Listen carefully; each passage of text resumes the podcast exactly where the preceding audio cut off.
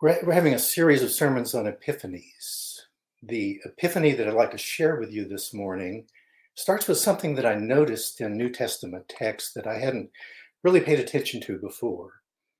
I suspect that most of you have had the similar kind of experience of uh, reading something in the Bible, maybe even hundreds of times, and failing to notice things that in retrospect seems blindingly obvious. Often, the reason that we miss obvious meanings in the Bible is that we've been programmed to read biblical text in ways that hide from us what we're not expecting. Like many of you, I was programmed to think that the question of whether you're a Christian is centrally about whether you affirm particular beliefs. Now, admittedly, there are belief tests in the New Testament. I don't want to suggest that you can be a Christian no matter what you believe. But as I was preparing the final chapter of my book last year, what jumped out at me was the realization that multiple scriptural texts propose a different kind of test of whether you're a Christian, a behavioral test. An example is the passage that we just heard from First John. If you're not reading this text with blinders on, it clearly says that whether we love other people is a sign of whether we've made genuine contact with God. If you don't love other people, the text tells us, you don't know God, since knowing God can't be separated from living in harmony with God's nature. Other New Testament texts give us a similar test of the memorable judgment scene in Matthew 25. The crucial question is whether you've shown compassion to the most vulnerable. Lots of people, including me, find ourselves a little uncomfortable with the idea of a behavioral test of whether you're a Christian. We worry that we may never measure up. I suspect that for many people, this discomfort is connected with the thought that God is threatening to do awful things to you if your behavior is not good enough. I think that that idea is a distortion of Christian teaching that we should probably do our best to get rid of. However, we shouldn't get rid of the thought that being a Christian is inextricably bound up with how you are living. That brings me to my epiphany. It is that the instructions Jesus gave us about how to live can be thought of as a program through which we learn to love others. So I would suggest that rather than getting too worked up about how close we are to achieving the goal, we might ask ourselves instead whether we're enrolled in the program. When I was teaching college, one of my courses was called Ethics and Good Living. In this course, we studied various thinkers who developed accounts of how to live a good life. In addition to readings from historical and contemporary philosophers, the anthology that I used for the course had a section in which various biblical texts were used to represent the teachings of Jesus. This section included selections from the Sermon on the Mount and from the parable of the Good Samaritan was teaching at a state university. So some of the people in my class had no background at all in the Bible, and others brought with them an understanding based on what they had heard in church. When we looked at the text from the Gospels where Jesus taught some things that seemed pretty demanding, such as turning the other cheek and loving your enemies, there was considerable discussion in the class about what these texts meant. Some students expressed the thought that these teachings would be extremely difficult to, to, to put into effect. Others thought that there were ways to limit what was taught so that it was less demanding than it might appear on the surface. However, most students agreed that Jesus was teaching a way of life that was strikingly different from how most people act, including most people who say that they're Christians, and that most people, including Christians, don't really attempt to live according to these instructions. I typically ask the class whether it was important for someone who claims to be a Christian to follow Jesus' teaching. Some said yes, but a significant number of Christian students thought that obeying the most difficult instructions was not really expected. They said that Jesus didn't actually intend people to do to live as he taught, but rather to realize how far short they fell from God's standards so that they could repent and be forgiven. In other words, they thought that the teachings were intended to reveal human sinfulness rather than to serve as instructions about how to live. I suggested to these classes that there was something a little odd about claiming to be a follower of Jesus, but not trying to live in the way that he taught. By this time in the course, we'd read numerous ethical teachers. Some of them advocated ways of living that were very demanding, requiring disciplined retraining of habitual ways of thinking and acting, which couldn't be accomplished without um, sustained commitment. Nobody suggested when we read each of these teachers that they weren't really trying to get people to live as they taught. So I asked how plausible it was that Jesus didn't intend his followers to behave as he instructed them. After all, didn't he say that his teachings were like building a that obeying his teachings was like building a house on sturdy foundations? This brings me back to the idea that I started with. A test of whether you're a Christian that focuses on whether you are loving other people. What I want to suggest is that loving others is not typically something that we can do immediately just because we think we should, but it's something that we can learn to do by following a set of practices that prepare us to love. Think of the program of instruction that Jesus gives as like a school in which you are unlearning some habits and learning new ones. In this school, we're given a set of disciplines that we can consciously choose to follow. If we practice these disciplines, the result is to clear away some of the barriers that keep us from living a life of love. Ideally, the church should be a community that facilitates the process of learning to do what Jesus taught. In other words, to be his disciple. But for a variety of reasons, churches have often been very poor at teaching us how to live as he instructed. Sometimes churches haven't even realized that part of their job was to make disciples, not just to get converts. And too often they promoted agendas that lead to a kind of self righteousness and disparagement of others that is at odds with genuinely loving other people. But that doesn't mean that we can't envision the kind of community that provides guidance, encouragement, and support for people who are trying to follow Jesus. Taken together, the teachings of Jesus can be understood as outlining a curriculum they can help us dismantle habits that keep us from loving. For example, one thing that blocks our ability to love others is that we are so good at finding fault in them. The human tendency is to notice and condemn the faults of others, but to be less aware, maybe even oblivious of our own failings. We don't typically think that our judgments of our own behavior are biased. However, we find it easy to come up with rationalizations to justify what we do, and we reflexively take a defensive stance when others question it. One social scientist, citing research studies that show people who do bad things typically think they are good people who are motivated by good reasons, suggests that we all have what he calls an inner lawyer, whose job it is to represent our actions in the most favorable way. Further, we actually believe the stories our inner lawyer invents for these purposes. In response to our built in tendency to judge others more harshly than we judge ourselves, Jesus tells his followers not to judge, or perhaps not to judge unless they're willing to have the same kind of judgments applied in their own case. Using a memorable and picturesque image, he asked, Why do you see the speck in your neighbor's eye, but do not notice the log in your own eye? If we had a more realistic understanding of our own faults, we might not be so quick to call attention to the faults of others. But we are prone to take a point of view that hides our own failings while highlighting other, peop- uh, other people's failings. Of course, Jesus knew as well as anyone that never finding fault with another person is not really a realistic option. Some negative judgments are proper and even inevitable. Jesus himself makes negative judgments when he calls the religious leaders of his time hypocrites. And we can't really have a sense of justice without being able to recognize some instances of injustice. The problem for most of us, however, is that our fault finding gives expression to a presumption of superiority that gets in the way of more loving responses.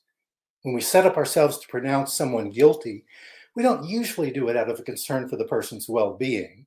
Often it's a way of putting the other person down a peg or claiming the moral high ground for ourselves. And the attitudes toward others that accompanies our pronouncements tend to crowd out more charitable thoughts about other people. So, following the way of love means that our tendency toward fault finding needs to be tempered. Instead of allowing it free rein, we need to cultivate the habit of restraining the urge to call attention to the faults of others. It's not hard, to see that restraint of this sort is often wise. We can recognize that our judgments, the ones we're inclined to make, are often presumptuous and ill considered. How often do we reach a judgment in anger without attending to the relevant facts or in ignorance of considerations that would lead us to revise our judgments? How often are we rigid or unsympathetic in the way that we apply our standards? How often are we using our judgments to hurt the other person? What Jesus says about not seeing the log in our own eyes suggests a rule of thumb that we might use to restrain our tendency to make pronouncements about the faults of others. Suppose we consider their failings from the same kind of perspective we apply to our own behavior. If we would make excuses in our own case, shouldn't we be ready to consider the same kinds of excuses from others? More generally, if we would give ourselves the benefit of the doubt, shouldn't we be ready to do the same for others? Most of us are skilled at finding ways to avoid admitting fault in our own case. So perhaps we should apply these skills to considering how the faults we are so eager to point out may be less clear cut than they might initially seem. Or we might think that even if someone has done something wrong, if we knew all the facts, they might seem less blameworthy than we assume. With some effort, we may be able to apply to assessments of others the same kind of charitable interpretations that come so easily when we consider our own acts. But what if the fault is genuine? What if we've exercised restraint, but the judgment of wrongdoing is inevitable? Can we then make a judgment? Often we can, but there's another teaching of Jesus that may apply in such a situation. We should be ready to forgive. Forgiving actually presupposes that we have made a judgment that someone has done wrong. Otherwise, there's no need to forgive. But Jesus' teaching about forgiveness tells us what to do when we make such a judgment. His teaching is difficult to put into practice and it goes against strong inclinations. It often violates our common sense and sometimes it seems absolutely crazy or at least utterly misguided. But the instruction is not unclear. Jesus teaches that when others wrong us, we should forgive them. I understand the forgiveness he calls for to mean refusing to hold the wrong against the other person and relinquishing our desires to hurt that person. But why? we all have a strong sense that people should be held accountable for what they do. And forgiving sometimes feels like not standing up for yourself or standing up for somebody that you care about. However, don't confuse forgiveness with papering over a misdeed and pretending that there is no real wrong done. And remember that a willingness to forgive does not exclude efforts to protect yourself or others from continued victimization. In the most admirable cases of forgiveness, the refusal to respond with hostility is not a matter of lacking self respect. Instead, it proceeds from an unwillingness to enter into the cycles of ill will that so often poison human relationships. At best, forgiveness is a display of love that is shown by a willingness to give others more than they deserve. And often, it is a recognition that bad behavior is bound up with the kind of ignorance and confusion that pervades the human condition. People in our day sometimes suggest that forgiving others should be done for our own peace of mind, that an unforgiving spirit leads to internal bitterness that in the end hurts us. That suggestion is not without merit, but it's not really the focus of Jesus' teaching. Christian forgiveness is rooted in the thought that even those who have done terrible things have a potential for reformation that can be triggered by an experience of grace. By holding firmly to a vision of what the other person can be, we can lay down our obsession with extracting retribution and replace it with a concern for redemption of one who has strayed from the path.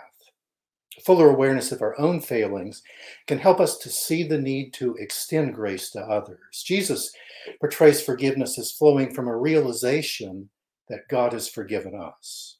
In his model prayer, we ask for forgiveness as we affirm that we also have forgiven those who have wronged us.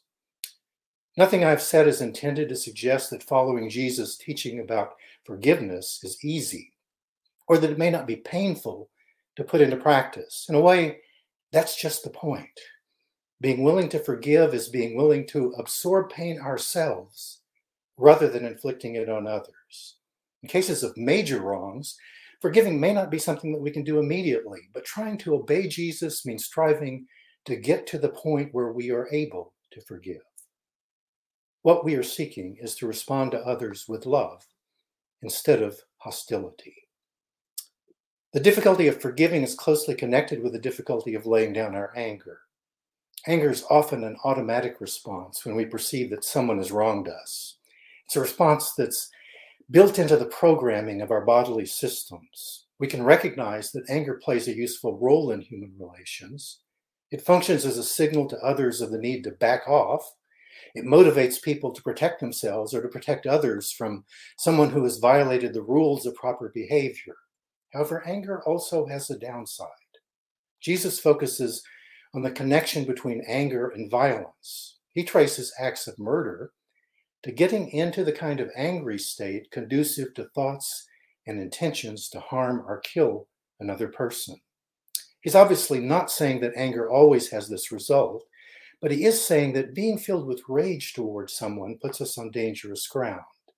Not only can things escalate beyond control, the response of anger tends to fuel our tendency towards self righteousness and to hide from us less hostile ways of responding to others.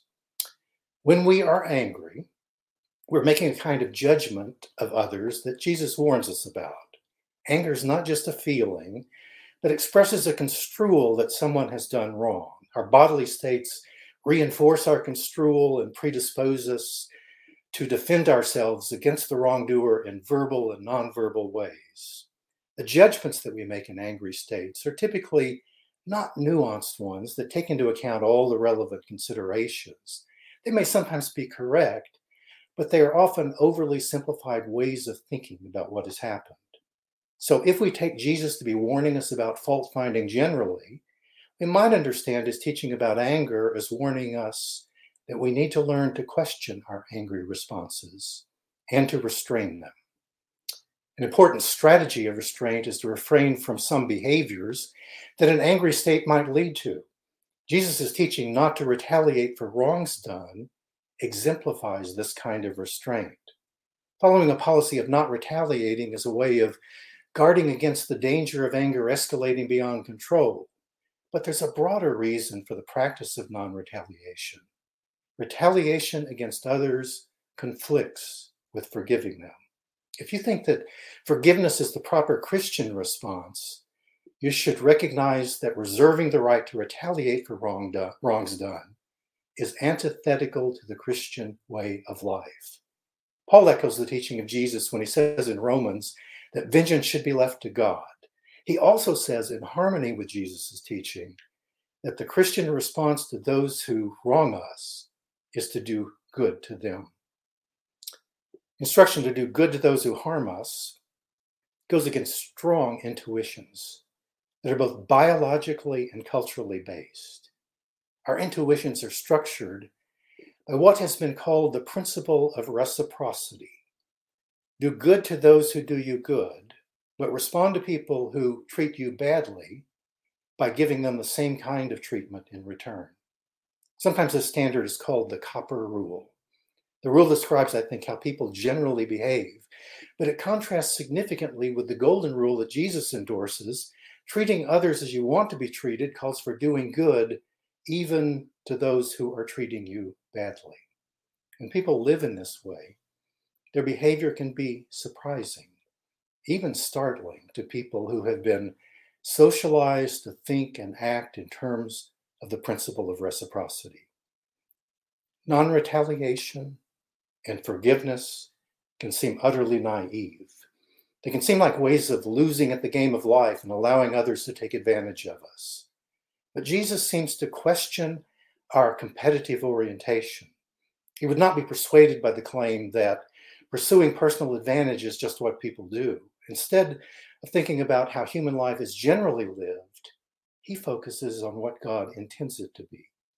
He conceives of the life God intends not as an unrelenting struggle for wealth or power or status, but as participation in a community in which people care for each other, especially for those who are most vulnerable. In the kingdom community, people are willing to give up personal advantage when doing so is needed for the good of others. The commitment to follow Jesus is a commitment to live this way. I've mentioned only a few of the teachings of Jesus about how to live, but I think I've said enough to suggest that what he teaches can be understood as a set of practices that can help us learn the way of love these practices are best learned in community. As Norman Wirzba puts it, to learn to love, you have to practice with other people who are committed to inspire you when you are tired, celebrate when you succeed, and comfort you when you fail. At the beginning of this message, I called attention to the way the New Testament makes loving other people a test of whether you've made genuine contact with God. Thinking about things in this way can be discouraging. We're bound to see how far, far short we, we fall of the ideal. But I want to suggest that we think about it in a different way. Jesus invites us to attend a school in which, over time, intentionally engaging in certain practices can draw us closer to the way of love. The question is not so much whether we're ready to graduate, but whether we're committed to a process that can, in the long haul, enable us eventually to achieve a more human way of living. For most of us, I suspect that that process will need to extend beyond this life, but that's okay because God has as much time as it takes. I want to conclude with a story that I think illustrates something about the kind of community in which Jesus might have envisioned us learning the way of love. It's a true story, but also a terrible one. In 2006, a man named Charles Roberts took an arsenal of guns into an Amish schoolhouse in rural Pennsylvania. He sent the teachers and the boys away, but kept 10 girls between the ages of 6 and 13 in the building. He then proceeded to shoot each of the girls in the head before turning a gun on himself. Five of the girls died immediately, and five were left in critical condition. Roberts left behind a stunned wife, Amy, along with their three children. Within hours of the incident, members of the Amish community arrived at the Roberts house, bringing with them gifts of food and offering comfort to the family. They promised continued support for the family and later for the parents of Charles Roberts. A few days later, at the burial of the one who had brought such grief to the community, Nearly 40 Amish people were present.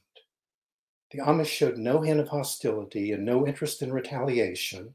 As a community, they were shaped by a tradition of nonviolence, and they had internalized the teaching to respond to evil with goodness. It wasn't a matter of discussion, they considered no other option. This schoolhouse shooting is one of what have become all too frequent acts of senseless violence. The tragedy of the, of the event was not erased by what happened in the aftermath. The parents and the whole community still had to live with the loss of their precious little girls. But the slaughter of the children wasn't the whole story.